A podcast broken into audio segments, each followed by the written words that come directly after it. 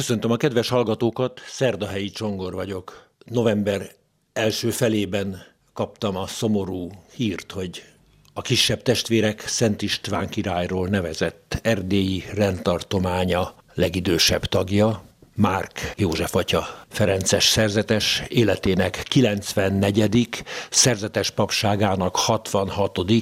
papságának 63. évében, november 6-án elhunyt Csíksomjon. Aztán elgondolkoztam, hogy szomorú-e ez a hír. Számunkra, akik itt maradtak, szomorú, akik ismerték József atya derűs, bölcs, vidám habitusát, temperamentumát, neki viszont azt hiszem, hogy a színről színre látás időszakának kezdete. Én 2017-ben Gyémánt miséje után nem sokkal találkoztam vele Csíksomjon, és akkor készült az a beszélgetés, amelyben dalra is fakad, és amelyet most önök is meghallgathatnak. Csíksomjón vagyunk, József atya beszélgetésünk előtti napon töltötte be 90. életévét, és 1957-ben szentelték pappá. 48 éve folyamatosan Csíksomjon van, tehát a legillettékesebbtől érdeklődöm, hogy hogy alakult ki a mostani formája az ünneplésnek, hogy most már százezrekre mérhető tömeg van. 90-ben kb. 80 ezere voltak, 91-ben már 100 ezer felül, 92-ben 200 ezeren, és akkor már a templomba és templomörözi téren nem fértek el a, a búcsúsok. És akkor, akkor, akkor már nem kellett fogadni, mert nem is tudtak, megakadtak a szék útján. Addig, amíg a búcsú, a körbelet elindult. Na most már. Az történt, hogy 92-ben eh, már mi elkezdtük az akkori házfőnök atyával, ketten voltunk itt Somjon, elkezdtük, hogy valahova el kell helyezzük a nagy tömeget. Hát ugye, körbe gondolkodtuk Szeredába, mezőbe, mindent. Kitaláltuk, hogy a, vigyük ki a Somjóhegyére, mert ez úgyis Szent hegy, és akkor azt úgyis meg szokták kerülni, tehát legyen a Somjói hegyen. Na. Akkor építettünk mi egy kalibát, egy olyan kis épületet, ahol kezdtük az akkori misét.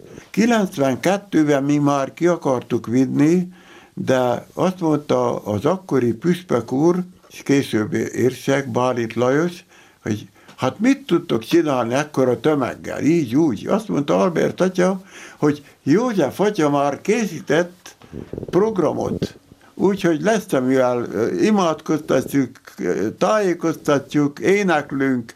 93-ban már püspök úr is beleegyezett, és megszerveztük. És akkor, akkor kezdődött, hogy így mentek.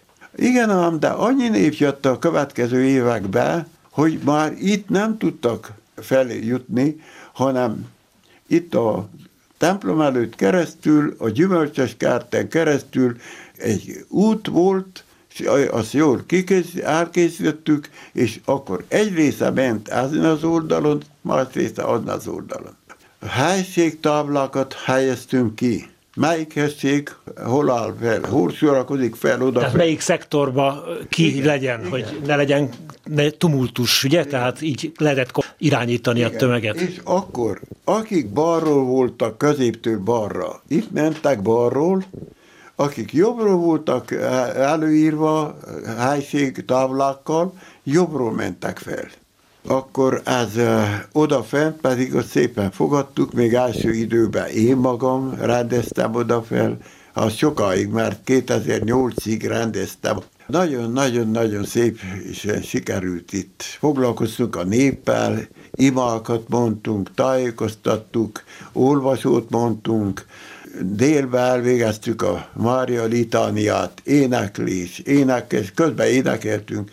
Ez aztán fejlődött ez a dolog, tehát előre elkezdtük egyszerűen, de aztán nagyon fejlődött a dolog, és mind többen lettek, akkor megszerveztük a rendező társaságot.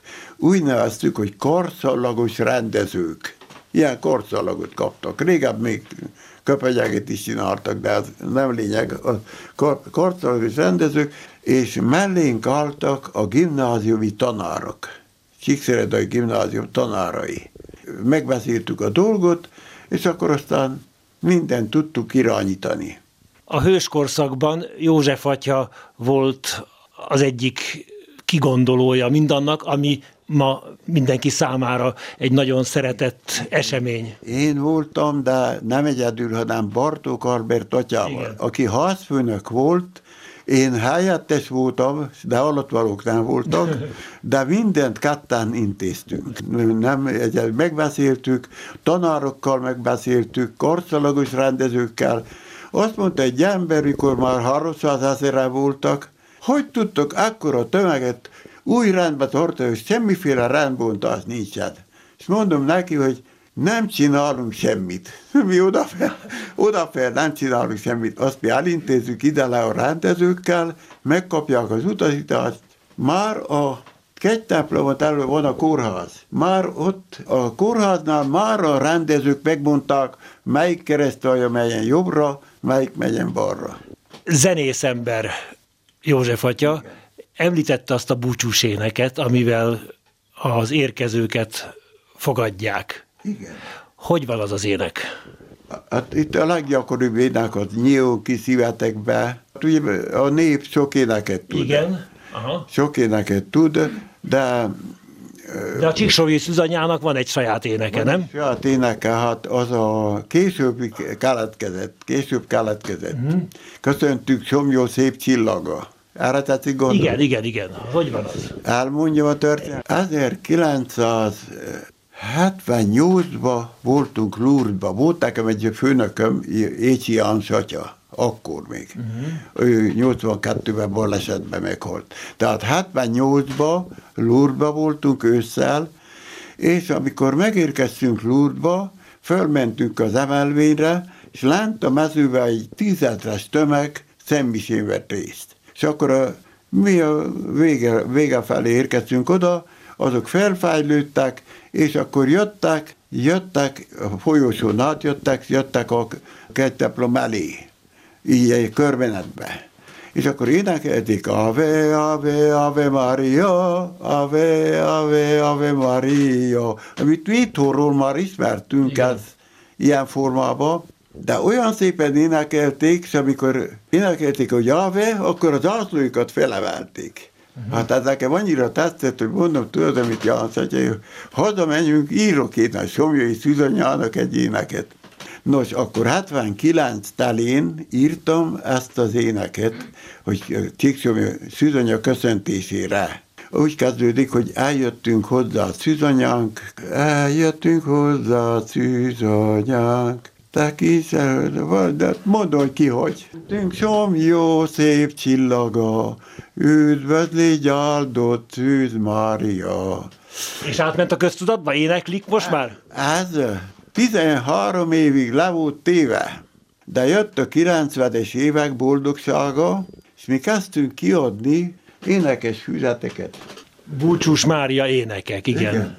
Tessék nézni, ötödik számú ének, a nép ajkáról a búcsúsok így éneklik Szikszobjon. Mivel én nem akartam magamat beleírni, Igen. ötödik számú ének. Eljöttünk hozzád. No, ének, most, most már lehet puskázba elénekelni. Tessék szíves lenni. El nekem az első és az utolsót. Jó lesz-e? Jó. Jó. Mert azt a többi az 14 szakasz. Értem, jó. Elsőt és az utolsó verszakot. Eljöttünk hozzá, szűzanyánk, hallgass meg minket, tekints ránk.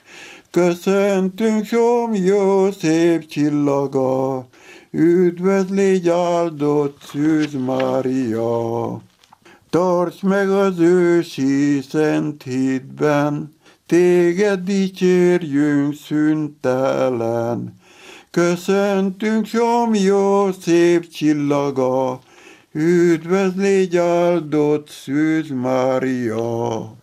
Ezt megírtuk, ezt ugye kiadtuk mi az egyéb énekekkel, mindegyik dokumentálva van, azt én csináltam, hogy, hogy honnan vannak, honnan származnak, és akkor aztán ez így ment évekig, de aztán jöttek újabb kiadások, és azt mondják, hogy te mit csinálta? Hát ez a te éneked, kantorok, szomszédok. Igen. Hát te éneked azt, hogy mit kell látogatni. Csak akkor ott kiírtam is, hogy éneked, dallomat, szövegét, dallomat szerkesztette Páter Márki Józsefnak.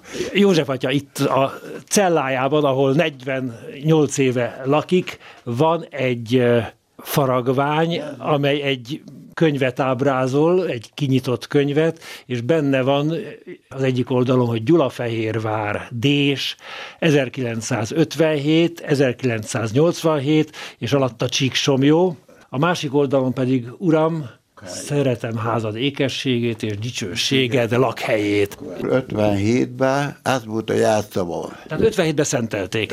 Hol volt a szentelés? 1957-ben hol szentelték atyát? Dézsén, Dézsén végeztük a teológiát, mondtam, de Fehérváron a püspök úr saját kápolnájába szentelt fel, titokba. Tehát Mártonáron szentelte. Szentelt fel, igen. És akkor a saját kápolnájába két minisztráció és egy tanár jelenlétében csak. Csupa Ferences szentelt akkor? A, csak, csak mi voltunk. Öt, öt, öt Ferencest. Öt Ferences. Ezek az ezüstmisén itt voltunk. Aranymisén már hárman voltunk. Gyémánt misén? Gyémánt misén egyedül. Hát elmentek a Mennyországba, ők ott ünnepelnek, ugye, hát még nagyobb ünnep van ott. Gyulafehérváron volt a szentelés a püspöki kápolnában, vagy a Székesegyházban? Saját személyi kápolnájában. Néha képet is látok róla, hogy gyerek eszembe jut, hogy ennek kiszoltáron szentelt a püspök úr. És Márton Áronnal gondolom nem akkor találkozott először, akkor éppen börtön előtt volt, börtön után volt, házi őrizet volt. Mi volt 57-ben, hogy éppen milyen állapotban volt a püspök? A mi soron kívül volt a szentelés, mivel az a veszély állt fenn, hogy minket az állam megakadályoz, az állami hatóság megakadályoz. És akkor titokban azért volt teljesen magánúton, hogy legyen meg a szentelés. Ugye volt akkor szubdiákonátus egyik vasárnap, következő vasárnap diákonátus, következő, nem, hogy szombaton volt, szombatonként, következő szombaton papság. És aztán vasárnap végeztük Dézen a primiciát. És Márton Áron akkor túl volt már a börtönön, vagy előtte volt a börtönnek, vagy házi őrizet? Ő már megszabadult, de azt hiszem, hogy házi őrizetben volt. Tehát Désre nem tudott elmenni önökhöz? Nem, nem. Az előző, egy évvel azelőtt Dézen szentelt harmat. Szintén Ferences? Igen, igen, a mi elődeinket, akik nem voltak négy évek koloszoron kívül, igen. ugye, mi, mi. A Dézsi templom mennyezete, mint egy cukrás sütemény, tele van stukkókkal. Hogyan született az a templom díszítés?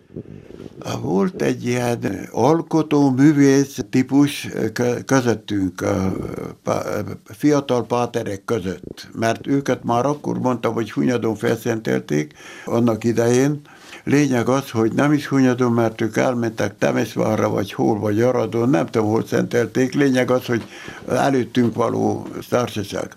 Volt egy ilyen szeretett szobrokat készíteni kis szobrokat, képeket gipszből.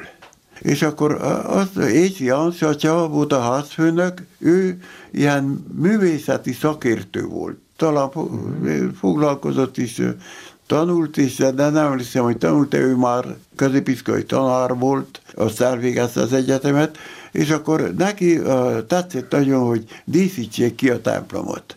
És ez a volt Sós Pius atya, ez azt a gipszből gyártotta, és akkor azt a nagy állványokat csináltak, és felragasztotta.